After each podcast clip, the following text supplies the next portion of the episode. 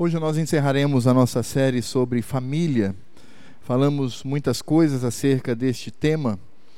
Mencionamos sobre o plano de Deus antes da queda, vimos as consequências da queda na vida da humanidade, vimos também a redenção do Senhor para a família e vimos como esta família deve se dirigir neste mundo. Aprendemos que Cristo é o nosso modelo e a nossa motivação para sermos reconhecidos como filhos de Deus.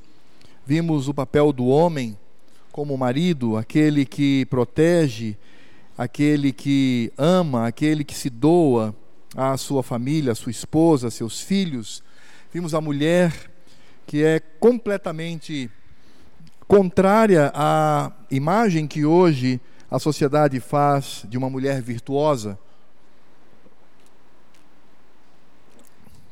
E vimos que não podemos nos adequar a este modelo, embora, infelizmente, dentro das igrejas tenhamos muitas mulheres que ainda é, flertam com esse modelo da sociedade, que é um modelo antibíblico, porque a diferença é clara ah, o modelo da sociedade diz respeito a esse mundo. As pessoas elas se preparam, elas estudam, elas se esmeram para viver neste mundo. E as escrituras mostram que o servo de Deus é aquele que se prepara, que se esmera para a eternidade. Há uma diferença. Há uma diferença de eu olhar para o casamento como o elemento do meu próprio prazer e olhar para o casamento como aquilo que manifesta a glória de Cristo. Há uma diferença aí e nós aprendemos sobre isto. Mas, meus irmãos, todas essas questões que nós vimos sobre o casamento não diz respeito a, a cumprir regras. Não foi um, um, um tipo de de, de conferência semelhante às palestras de autoajuda, ou até mesmo certas palestras sobre casamento que alguns pastores evangélicos fazem, é, mostrando o fazer. Então, faça assim que ah, o seu casamento vai melhorar e o seu casamento vai poder ter um fôlego a mais. Nós não podemos pensar dessa forma. Nós somos crentes no Senhor Jesus e dessa forma o nosso olhar ele é espiritual. O nosso olhar, ele não se detém à, matéria, não se detém às questões é, deste mundo, mas o nosso olhar deve ser um olhar espiritual. E aí eu gostaria de utilizar a própria estrutura do apóstolo Paulo, porque o apóstolo Paulo, no capítulo 5, quando ele fala do lar cristão, a partir do verso 22, ele fala sobre as mulheres, no verso 22, depois os homens, no verso 25. No capítulo 6, ele vai falar sobre pais e filhos, depois escravos e senhores. E ele vai então mostrar qual deve ser o comportamento desse homem que deve ser como Cristo, dessa mulher que deve ser como a igreja, destes filhos que devem se submeter, desses pais que devem respeitar seus filhos e criá-los na disciplina e na demonstração do Senhor, tendo a responsabilidade de todo o ensino de seu filho, educando-o na palavra de Deus. Agora a pergunta é: qual é a base disto? Qual é o cerne disto? Como é que o crente pode lidar com estas questões? E meus irmãos, não adianta nada. Veja bem, não adianta nada saber destas coisas se nós não somos crentes cheios do Espírito Santo.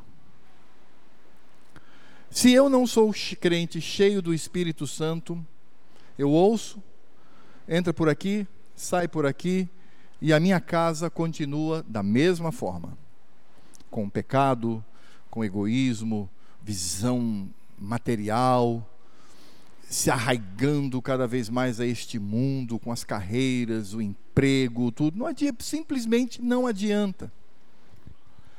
Porque é incompatível um lar genuinamente cristão se os seus membros, sobretudo os pais, o cônjuge não estiver cheio do Espírito Santo. E é exatamente isso que Paulo faz. É exatamente isso que Paulo mostra. Antes de entrar sobre os detalhes do lar, que começa no capítulo 5, verso 22, adentrando o capítulo 6, falando sobre marido, mulher, filhos, pais, escravos e senhores, porque naquela época os escravos eram parte da família. O apóstolo Paulo nos traz um alerta muito grande. E ele vai começar dizendo sobre a necessidade, que é uma necessidade vital, termos uma vida de santidade.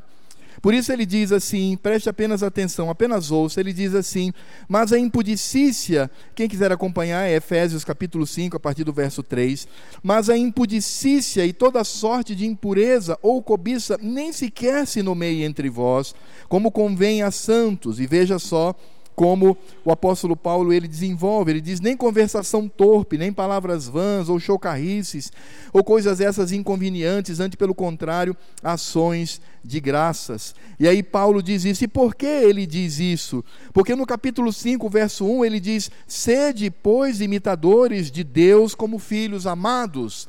Então, se você é filho de Deus, você tem que imitar o seu pai. Se você é filho de Deus, você tem que trazer as características de seu pai na sua vida. Quando eu apresento o meu filho João Vitor e digo que ele é meu filho, ninguém tem dúvida quanto a isso. Quando Sandra apresenta a Aninha e diz essa é minha filha, ninguém tem dúvida sobre isso. Por quê? Porque traz as características, inclusive físicas. E é isso que Paulo está dizendo. Paulo está dizendo que o crente que se diz filho de Deus é aquele que vai mostrar as características de Deus. Aí Paulo então diz no verso 2: E andai em amor, como também Cristo nos amou e se entregou a si mesmo por nós, como oferta e sacrifício a Deus em aroma suave. Então o apóstolo Paulo, ele, ele mostra claramente esse processo, e aí por isso antes disso, no capítulo 4, verso 30, ele diz: "E não entristeçais o espírito de Deus, no qual fostes selados para o dia da redenção." Ou seja, o apóstolo Paulo, o argumento que ele traz aqui é que é esse proceder do pai bíblico, o proceder da mulher bíblica, o proceder dos filhos bíblicos estão intimamente ligados a um aspecto, que é o aspecto da santidade. E ser santo não é outra coisa senão entender o que é a palavra de Deus, entender que Deus revelou as Escrituras para que estudássemos, nos esmerássemos nela e pudéssemos compreender a vontade de Deus e aí então seguir a vontade do Senhor. É por isso que o apóstolo Paulo ele diz com, com toda clareza sobre essa questão, quando ele nos diz, a partir do verso 9 do capítulo 5, voltando para o verso 9, ele diz: Porque o fruto da luz consiste em toda bondade, justiça e verdade, provando sempre o que é agradável ao Senhor, e não sejas cúmplices nas obras infrutíferas das trevas, antes, porém, reprovai-as porque o que eles fazem em oculto só referir é vergonha, mas todas as coisas, quando reprovadas pela luz, se tornam manifestas, porque tudo que se manifesta é luz. E aí então o apóstolo Paulo, no verso 15, diz: Portanto, vede prudentemente como andais. Ele diz: não como tolos, não como idiotas, e sim como sábios, como pessoas inteligentes e ele diz como fazendo isso? Ele diz remindo o tempo, aproveitando todos os momentos da minha vida para a glória do Senhor. Ele diz: e por que eu devo aproveitar todos os momentos da minha vida para a glória do Senhor? Ele diz: porque os dias são maus. E ele diz mais uma vez, ele bate na mesma tecla: por esta razão não vos torneis insensatos, tolos, nécios, mas procurai compreender qual a vontade do Senhor. E aí vem a célebre pergunta: como é que eu sei a vontade do Senhor? Eu sei a vontade do Senhor pelas Escrituras. Não há outro canal de revelação hoje para a vontade de Deus que não sejam as Escrituras. Deus não revela mais a sua vontade hoje por sonhos, Deus não revela mais a sua vontade hoje por visões, Deus não revela porque essa revelação ela não é individual. Deus não está no céu dizendo assim: "Ah, o Alfredo é um servo muito fiel, então eu vou dar a ele uma revelação que somente ele receberá e depois ele passará para os irmãos como se eu fosse um canal da revelação de Deus, conforme as escrituras é. Isso não existe. Porque se existisse, essas pessoas que dizem receber uma revelação direta do Senhor, as suas palavras deveriam ser escritas, deveriam ser acopladas às Escrituras, e os pregadores da palavra deveriam pregá-las, porque é palavra de Deus. É, o raciocínio é muito simples. Então, como é que nós compreendemos a vontade de Deus? Nós compreendemos a vontade de Deus por aquilo que Ele revelou. Ele já nos revelou, já está aqui, não há nada a ser acrescentado. Então, não há mais, pelo realizar do Senhor, a forma de trazer às pessoas revelação da palavra para que sejam escritas. E eu repito: se uma pessoa diz receber uma revelação de Deus, estas, essa revelação deve ser escrita e deve ser acoplada à Bíblia, talvez um terceiro mandamento, ou um terceiro testamento, melhor dizendo. Temos o velho, o novo e talvez o contemporâneo. É por isso que Paulo nos diz claramente que nós não podemos ser nécios, tolos mas precisamos compreender a vontade de Deus. Para termos uma família abençoada, eu preciso compreender e cumprir a vontade de Deus, porque se eu assim não fizer, a minha família está fadada ao fracasso mais cedo ou mais tarde. E é por isso então que o apóstolo Paulo, quando ele fala sobre este compreender a vontade de Deus, Aí então vem o texto que nós usaremos hoje. Eu convido você a abrir, agora sim, a palavra de Deus em Efésios capítulo 5, talvez já esteja aberta. E os versos que eu utilizarei hoje vai do 18 ao 21. E aqui está a base de uma família que de fato tem sucesso no seu proceder. Tudo que esta família faz prospera porque ela está debaixo da bênção do Senhor. Agora, quando eu falo tudo que faz prospera, eu não estou falando de bens materiais, mas eu estou falando da própria vivência dessa família, esteja ela nos palácios, esteja ela nos casebres. E aí o apóstolo Paulo então nos diz, a partir do verso 18 ao verso 21, do capítulo 5 de Efésios, depois ele dizer que devemos compreender a vontade de Deus, e é importante entender isto, Paulo nos diz: E não vos embriagueis com vinho, no qual há dissolução, mas enchei-vos do Espírito, falando entre vós com salmos, entoando e louvando de coração ao Senhor, com hinos e cânticos espirituais, dando sempre graças por tudo a nosso Deus e Pai, em nome de nosso Senhor Jesus Cristo, sujeitando-vos uns aos outros no temor de Cristo. Irmãos, quando nós olhamos para esse trecho, e sobretudo quando ele fala do enchimento com o Espírito Santo, nós temos aqui um tema que se tornou polêmico entre os cristãos. Um tema que traz dois extremos. Aquele extremo onde as pessoas, elas unidas a uma prática uh, de mistério, de religiões de mistério, de religiões do extremo oriente, e isso vai acontecer na igreja a partir do século III, quando, por exemplo, Montano é talvez um ícone desse momento, onde ele vai dizer que recebia revelações diretas do Senhor, ele tinha duas filhas virgens, e essas duas filhas virgens eram profetisas, e elas recebiam revelações do Senhor, e eles estavam então envolvidos nessa questão, e vale ressaltar que Montano foi condenado pela igreja em um de seus concílios, mas por um lado, nós temos então a visão de que o Espírito Santo, de fato, ele, ele, ele deve ser encarado com essas experiências pessoais, não como uma regra para a comunidade, mas como uma experiência individual. No outro extremo, nós temos aquelas pessoas que, que negam, que dizem não, não, não ter nenhuma importância esse discurso do enchimento com o Espírito Santo, que isso, na verdade, não deve ser mais nomeado entre nós. Então, nós temos aqueles aqueles que se juntam a práticas de religiões misteriosas e temos aqueles que se juntam a uma racionalidade, a um tipo de raciocínio que vai simplesmente retirar. Ele vai dizer o seguinte: olha, para que você tenha um casamento feliz, basta você seguir essas regrinhas aqui e pronto. Não há nada além disso, não há uma manifestação do Espírito Santo.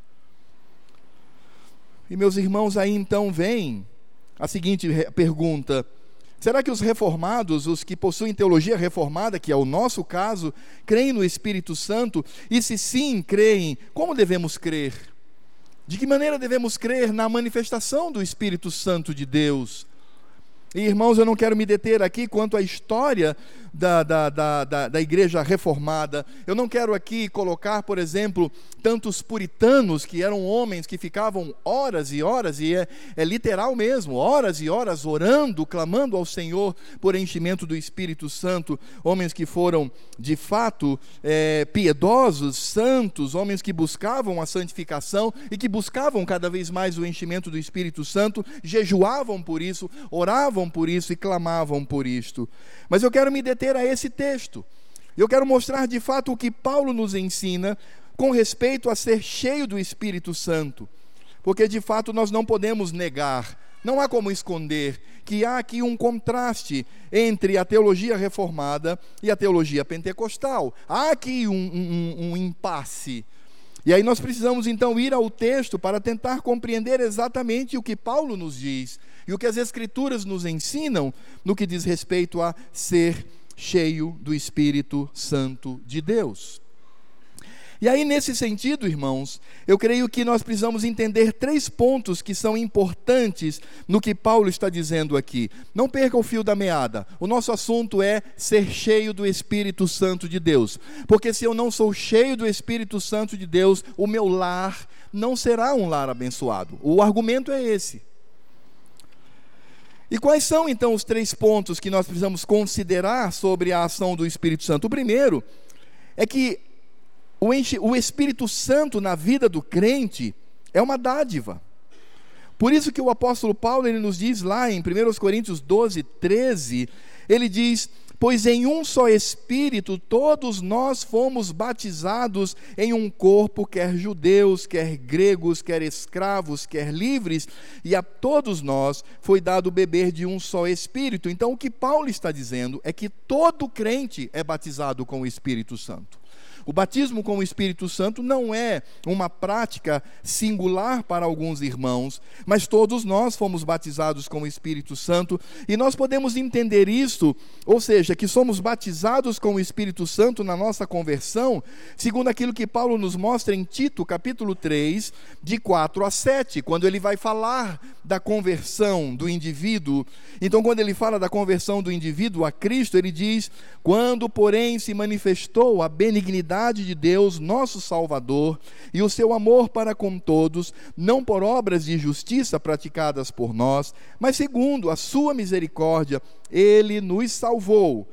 E aí vejam, como ele nos salvou? Ele nos salvou mediante o lavar regenerador e renovador do Espírito Santo, que ele derramou, que ele aspergiu sobre nós ricamente por meio de Jesus Cristo, nosso Salvador, a fim de que, justificados por graça, nos tornemos seus herdeiros segundo a esperança da vida eterna. Então é por isso que utilizamos a linguagem que todo crente é batizado com o Espírito Santo.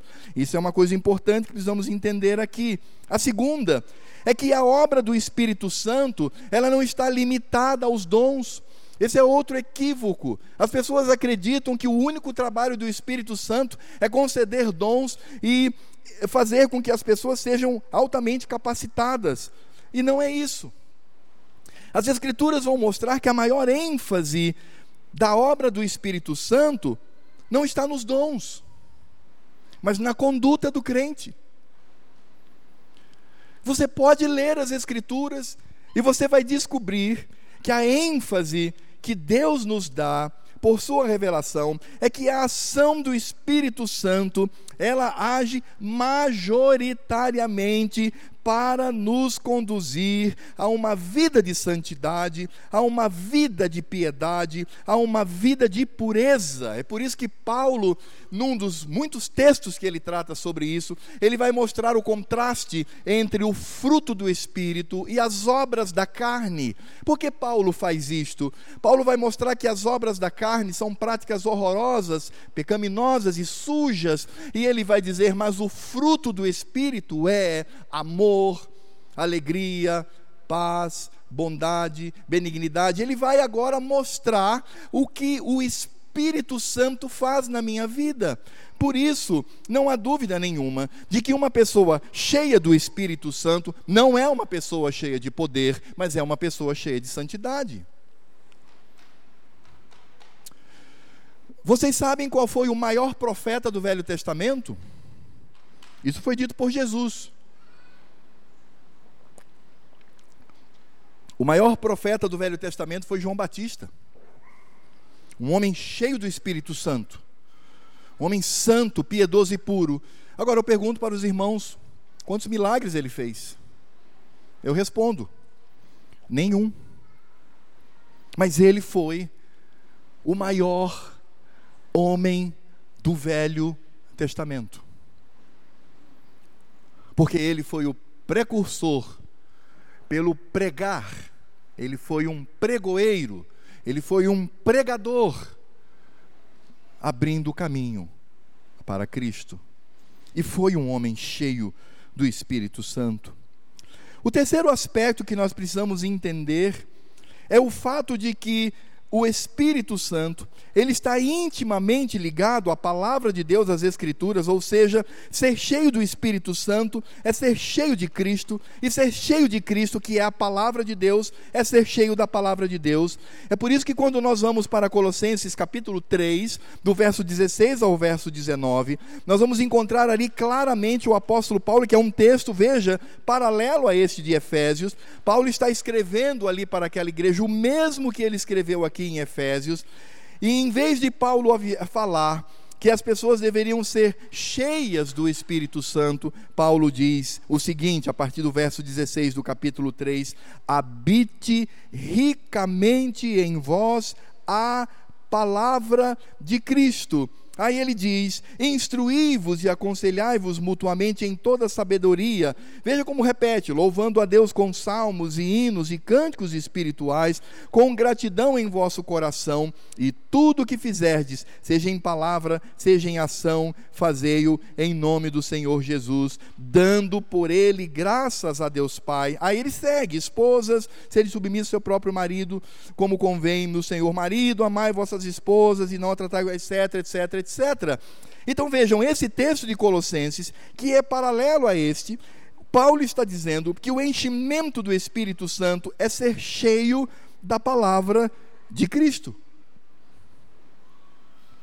Então não é um misticismo, um mistério para poucos, mas é franqueado a todo crente ser cheio do Espírito Santo de Deus. É por isto que esse texto, quando Paulo fala sobre o enchimento do Espírito Santo, Paulo está falando do nosso dia a dia, ele está falando do nosso caminhar, não são de momentos estáticos na vida em que eu tenho experiências individuais e místicas com Deus. Não, esse texto não diz isso.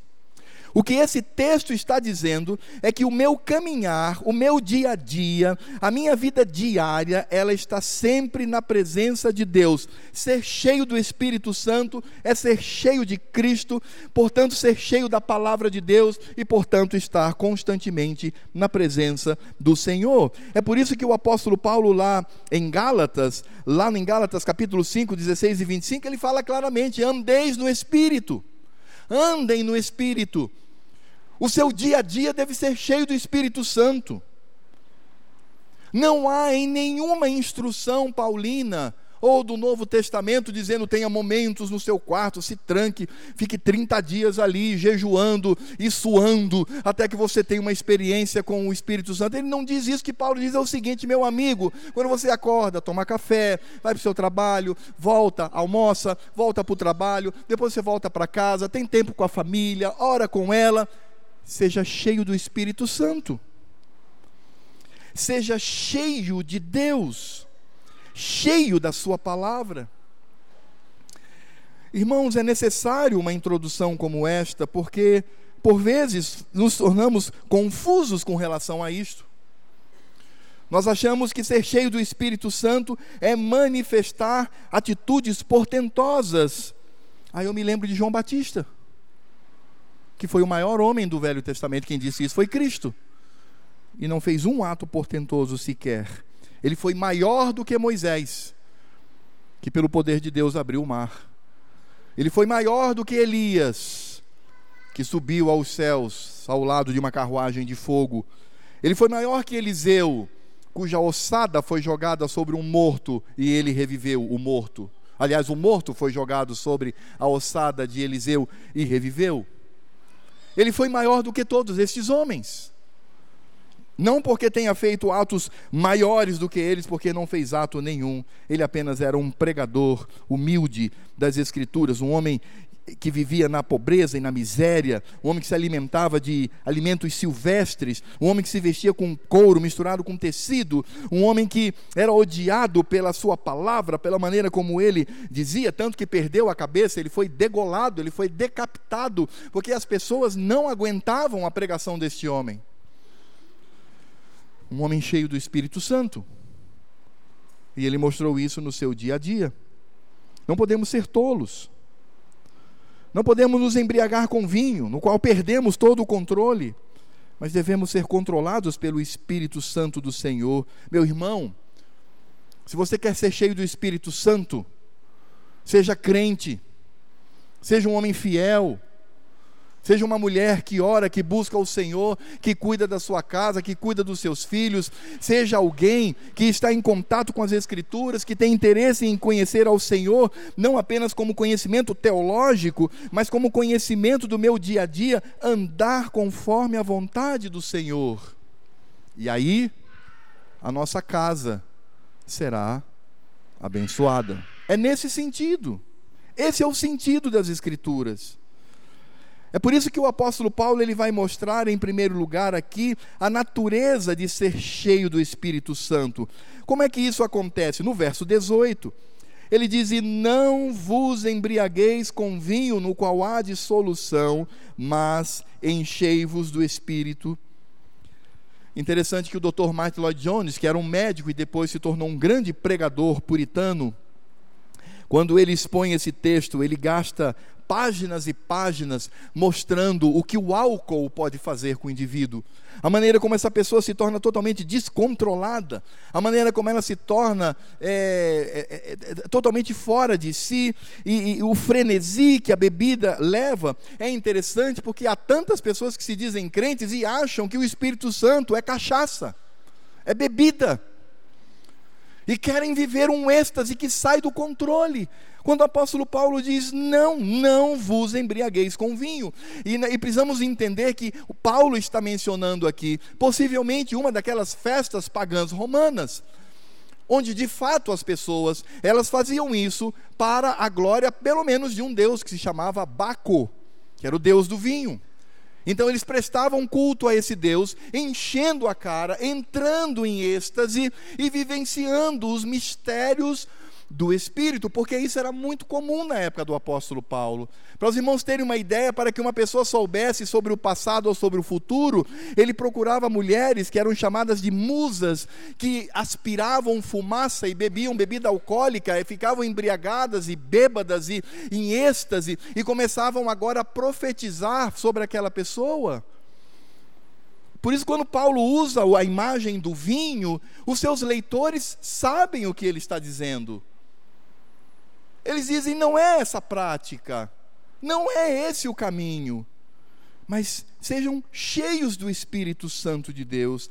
E é interessante, o texto ele é lindo porque quando fala sobre ser cheio do Espírito Santo, o verbo está na voz passiva, o que significa dizer que eu devo deixar que o Senhor me encha do Espírito Santo. Sim, é abrir a minha vida. Então não sou eu que me encho do Espírito Santo. Não sou eu que pego o Espírito Santo e me encho dele, mas simplesmente eu me coloco diante do Senhor e digo: Pai, enche-me com o teu Espírito Santo. Enche-me, ó Senhor.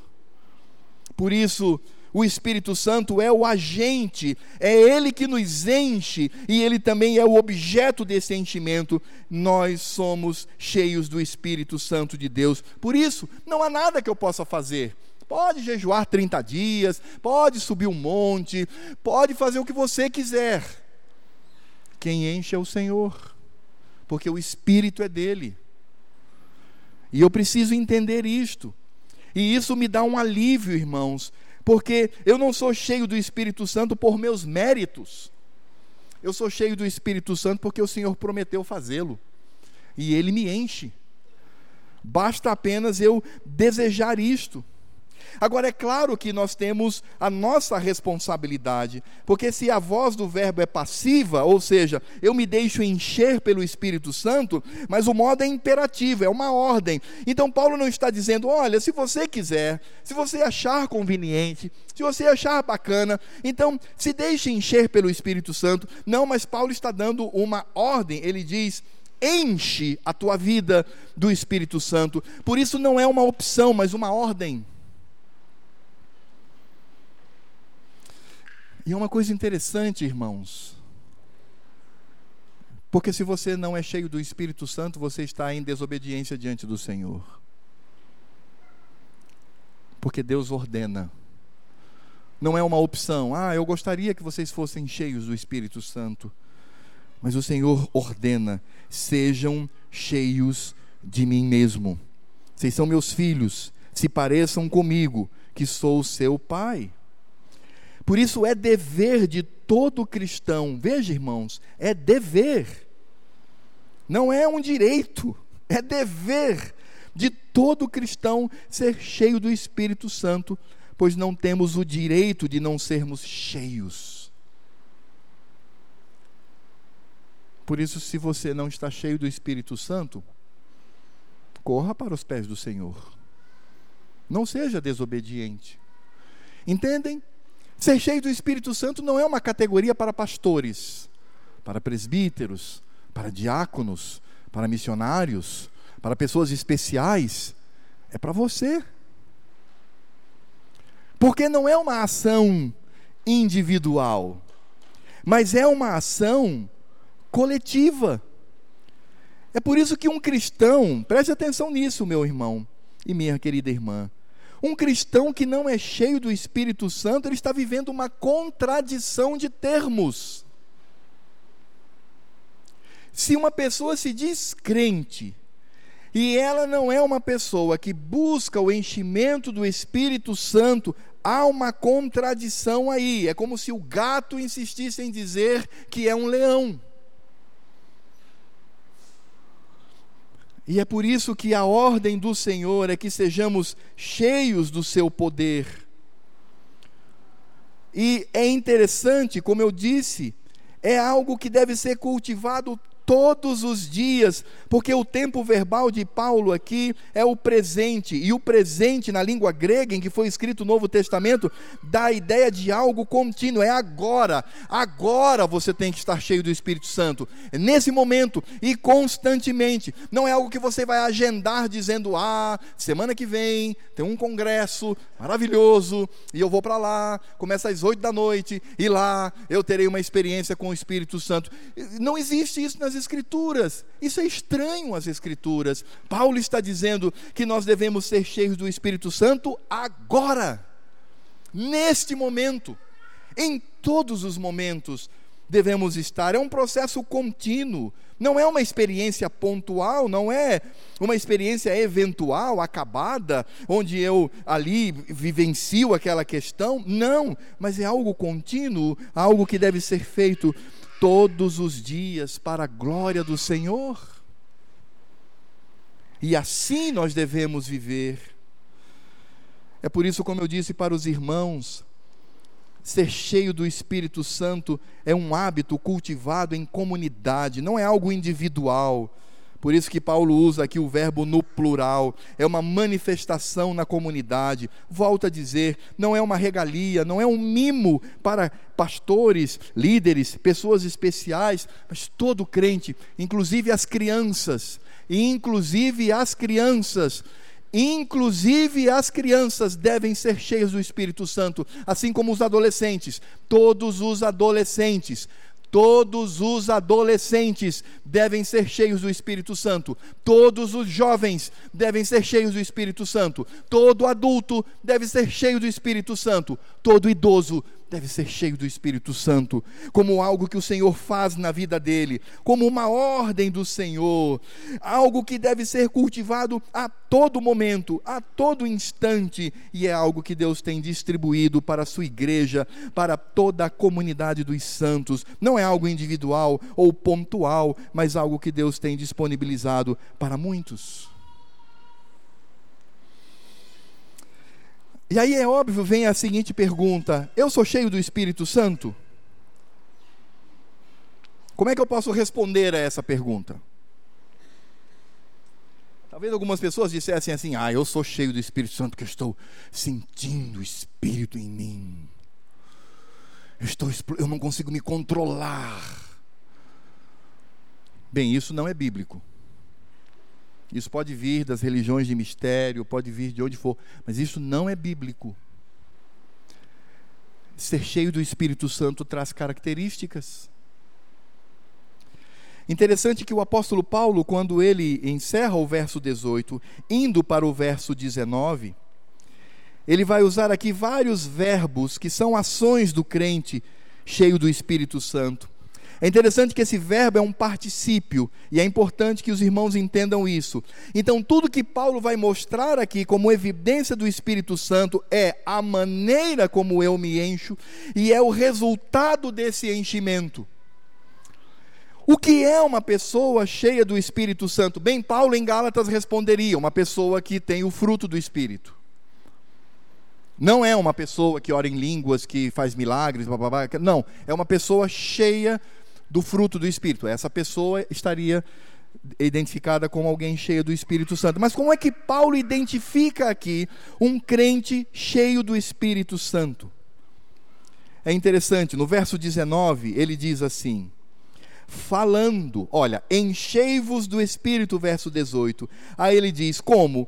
Falando entre vós com salmos, entoando e louvando de coração ao Senhor com hinos e cânticos espirituais. Em outras palavras, o que Paulo está dizendo é o seguinte: a evidência do enchimento do Espírito Santo na sua vida se manifesta no culto.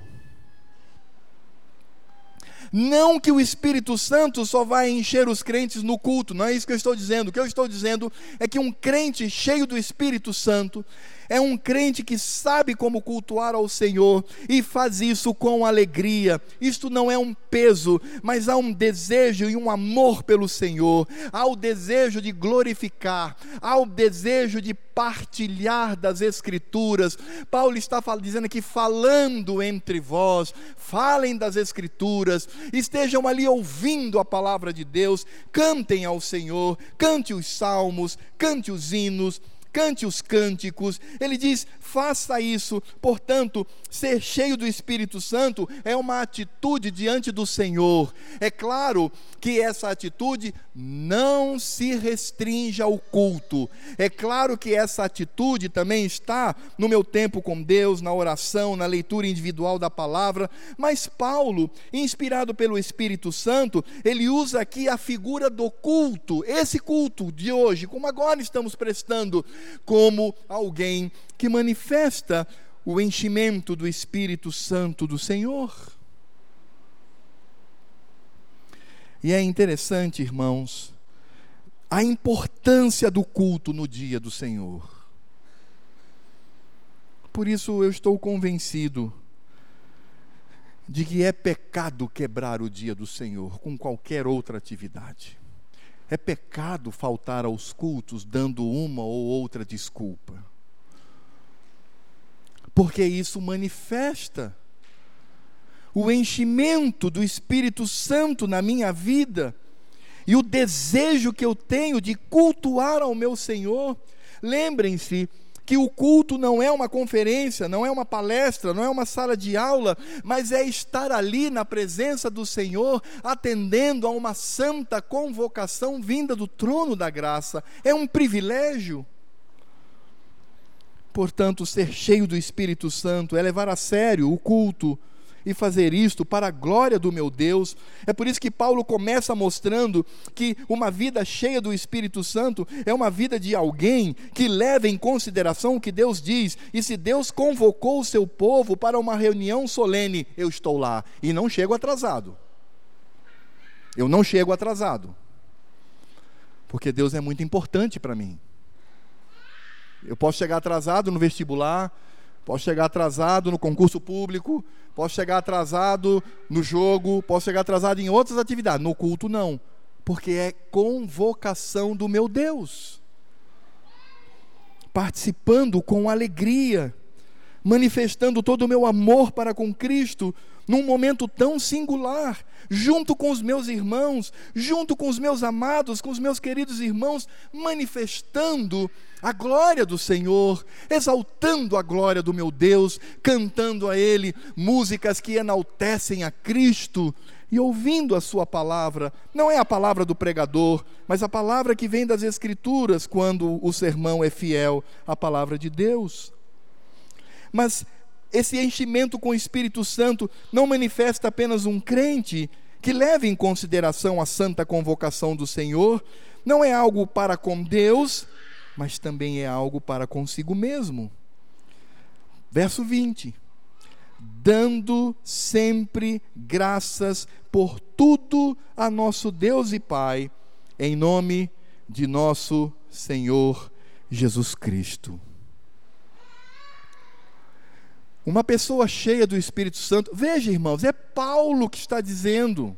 Isso não é invenção do Alfredo, não. Isso não é o que o Alfredo acha que deve ser. É Paulo, ele está dizendo aqui. Ele diz que uma pessoa cheia do Espírito Santo, e para ser cheia do Espírito Santo, ela tem que ter gratidão constante em Cristo no coração. É por isso que uma das maiores evidências de uma pessoa vazia do Espírito Santo é a murmuração. É a reclamação constante. Reclama do cônjuge, reclama dos filhos, reclama dos pais, reclama da igreja, reclama do conselho, reclama de tudo isto não manifesta gratidão no coração deste crente. São aquelas pessoas que são ranhetas, que a tudo critica, a tudo ironiza, ironizando com pontos que são tão caríssimos a Cristo, como a sua própria igreja. Ah, meus irmãos, um crente cheio do Espírito Santo é um crente que reconhece de onde ele veio e como ele veio. Ele nunca se esquece de que estava no lamaçal do pecado e o que estava sobre ele era a ira do Senhor, mas Deus, por graça, o escolheu, por amor, não por ele, mas pelo próprio nome do Senhor, o retira dali, envia o seu filho amado, morre na cruz e por causa da morte de seu filho, este desgraçado que estava no lamaçal, cujo juízo de Deus era perfeito sobre a vida dele, agora se torna um filho que vai viver toda a eternidade ao lado do Senhor. Cristo morreu na cruz por mim, porque Deus me escolheu para ser o seu filho. Meus irmãos, quando nós entendemos isto, quando entendemos o que éramos, o que Deus fez, a obra de Cristo em nós, nós temos gratidão no coração. E aí, por que que eu vou ser irônico? Por que que eu vou reclamar constantemente? Por que que eu vou ser ácido nas minhas críticas contra irmãos, contra a igreja, essa ou qualquer outra? Quando na verdade eu preciso entender que eu era nada e Deus fez tudo em mim. Por isso, Paulo diz: uma pessoa cheia de Cristo, cheia do Espírito Santo, é uma pessoa que demonstra gratidão aos seus pés. Como um antigo pregador dizia, na minha infância, eu reclamava muito porque não tinha um par de sapatos, até o dia que eu vi uma criança sem os pés.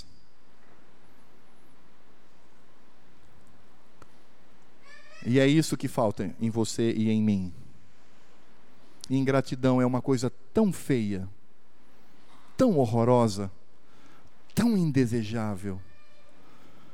Se vós somos cheios do Espírito Santo, somos como Paulo nos diz aqui, dando sempre graças por tudo a nosso Deus e Pai, em nome de nosso Senhor Jesus Cristo. Mas também, uma pessoa cheia do Espírito Santo é alguém que possui atitude para com o próximo. E Paulo diz assim no verso 21: sujeitando-vos uns aos outros no temor de Cristo.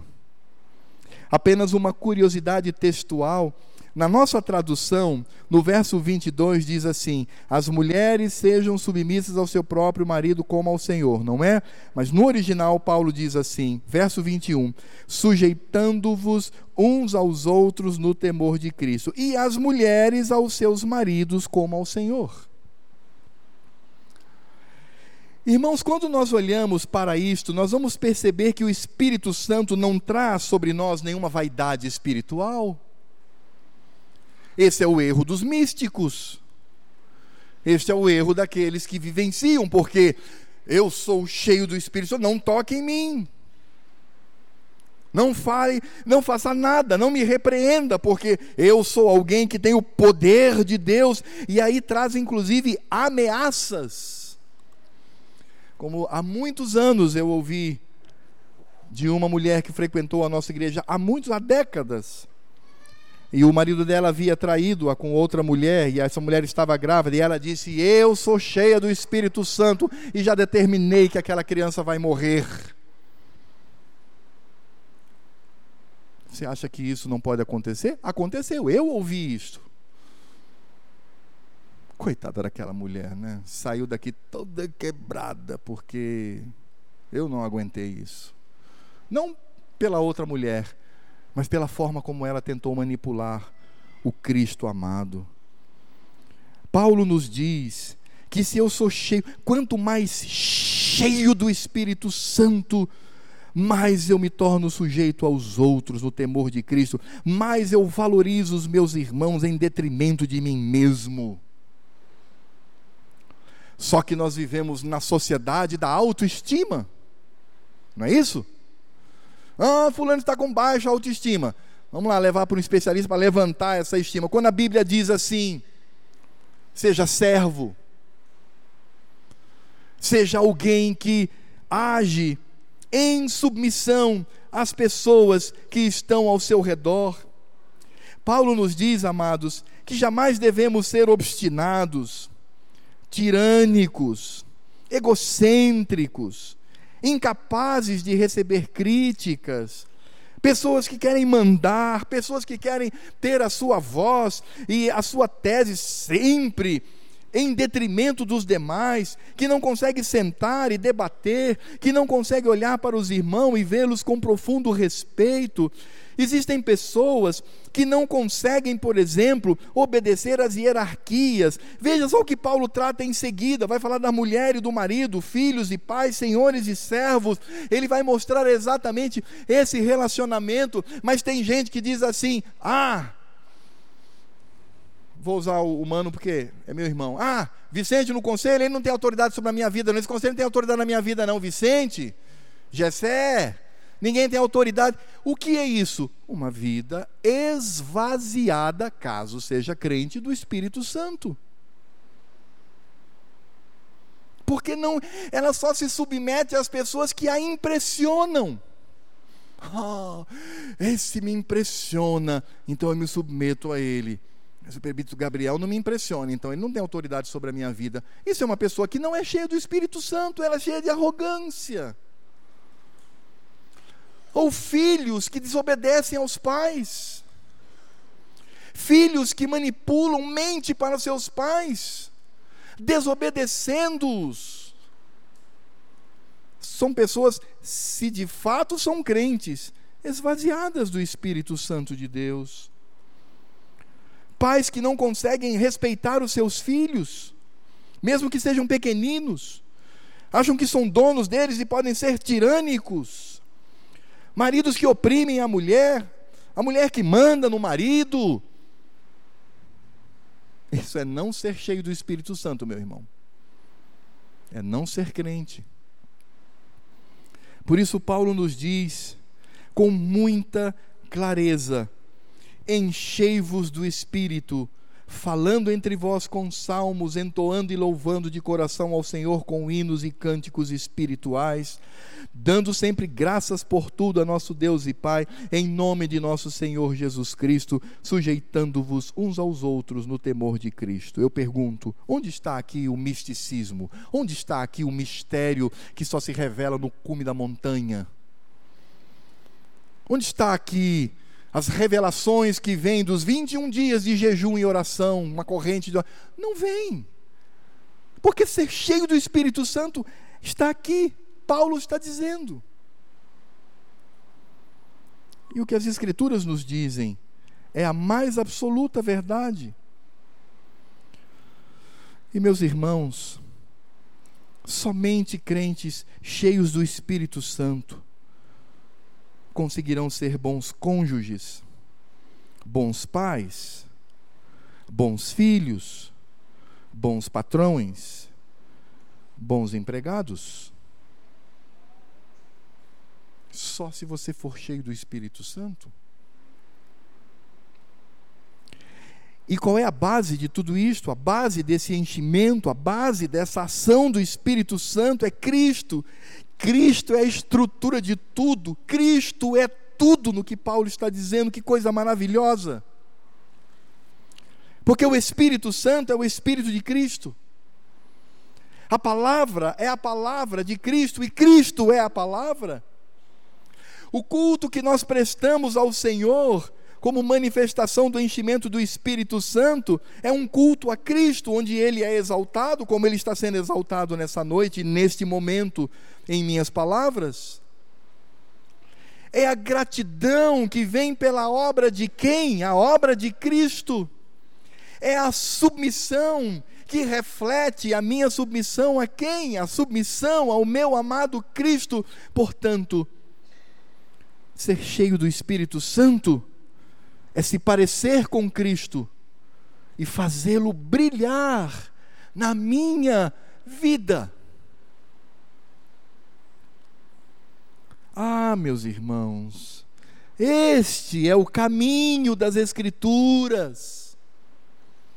Não são gritos, grunhidos, voz rouca, palavras de comando, pulos, danças, regressão. Não é Cristo. Cristo na minha vida.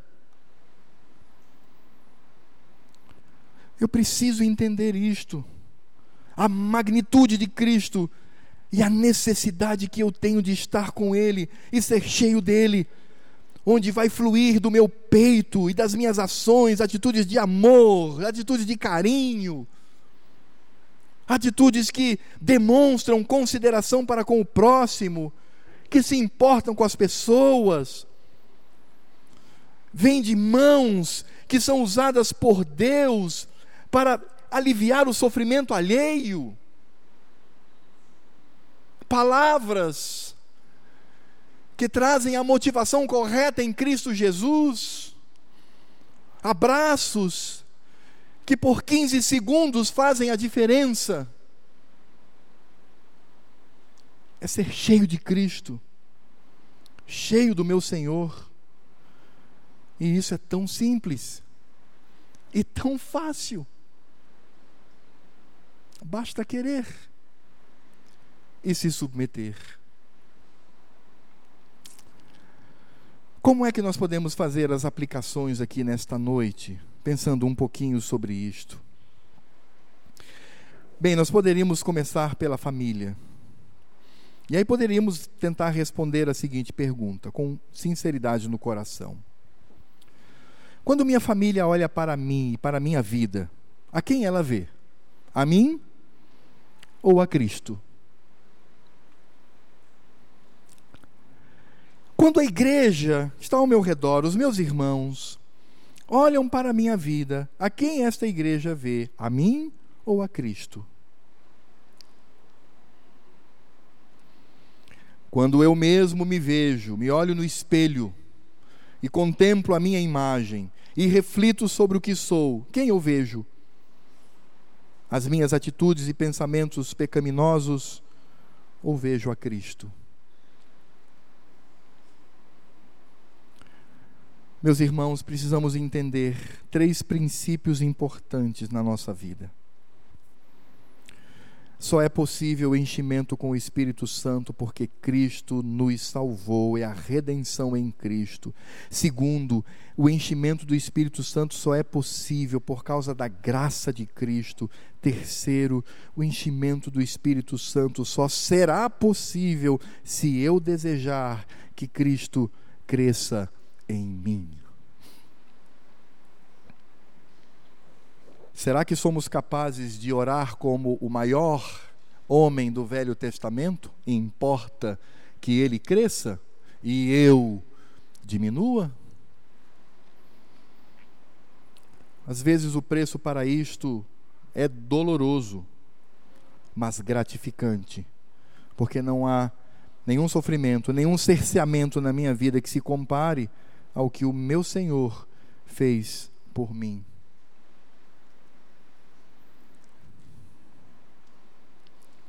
Você quer ter um lar feliz? Seja cheio do Espírito Santo. Porque se assim não for, seu lar será um desastre. Mas não saia daqui desanimado. Saia daqui motivado. Porque o Senhor tem concedido a você o privilégio e a facilidade de ser cheio do Espírito, cheio de Cristo, cheio da Sua palavra, cheio do fruto deste Espírito que em nós habita. Vamos curvar a cabeça e vamos orar. Senhor Deus e Pai, muito obrigado, porque ser cheio do Espírito Santo para nós é fácil porque o Senhor nos concede esta bênção. Foi muito difícil para o meu Senhor, que morreu na cruz. Portanto, basta querer, meu Pai, basta buscar, basta desejar, basta agir, basta dizer a partir de hoje: eu vou me parecer com Cristo. E todas as minhas atitudes demonstrarão o enchimento deste Espírito na minha vida. Ó Senhor, os nossos lares precisam sofrer mudanças profundas. O nosso casamento precisa sofrer mudanças profundas. Os nossos relacionamentos precisam mudar. A criação dos nossos filhos precisa mudar. Por isso nós nos alegramos, porque isto está à nossa disposição. Portanto, Senhor, que cada um aqui nesta noite manifeste no seu coração o desejo de ser cheio do Espírito Santo, porque todo o trabalho pertence ao Senhor. É o Senhor que nos enche, é o Senhor que nos conduz, é o Senhor que brilha na nossa vida. Eu sei, Pai, que muitas vezes e em alguns momentos da nossa vida nos esvaziamos de Cristo mesmo sendo crentes. Mas, ó Senhor, que sejamos motivados a sempre estar aos teus pés e buscar a Ti, porque o Senhor é fiel, o Senhor é bondoso, o Senhor cumpre aquilo que promete.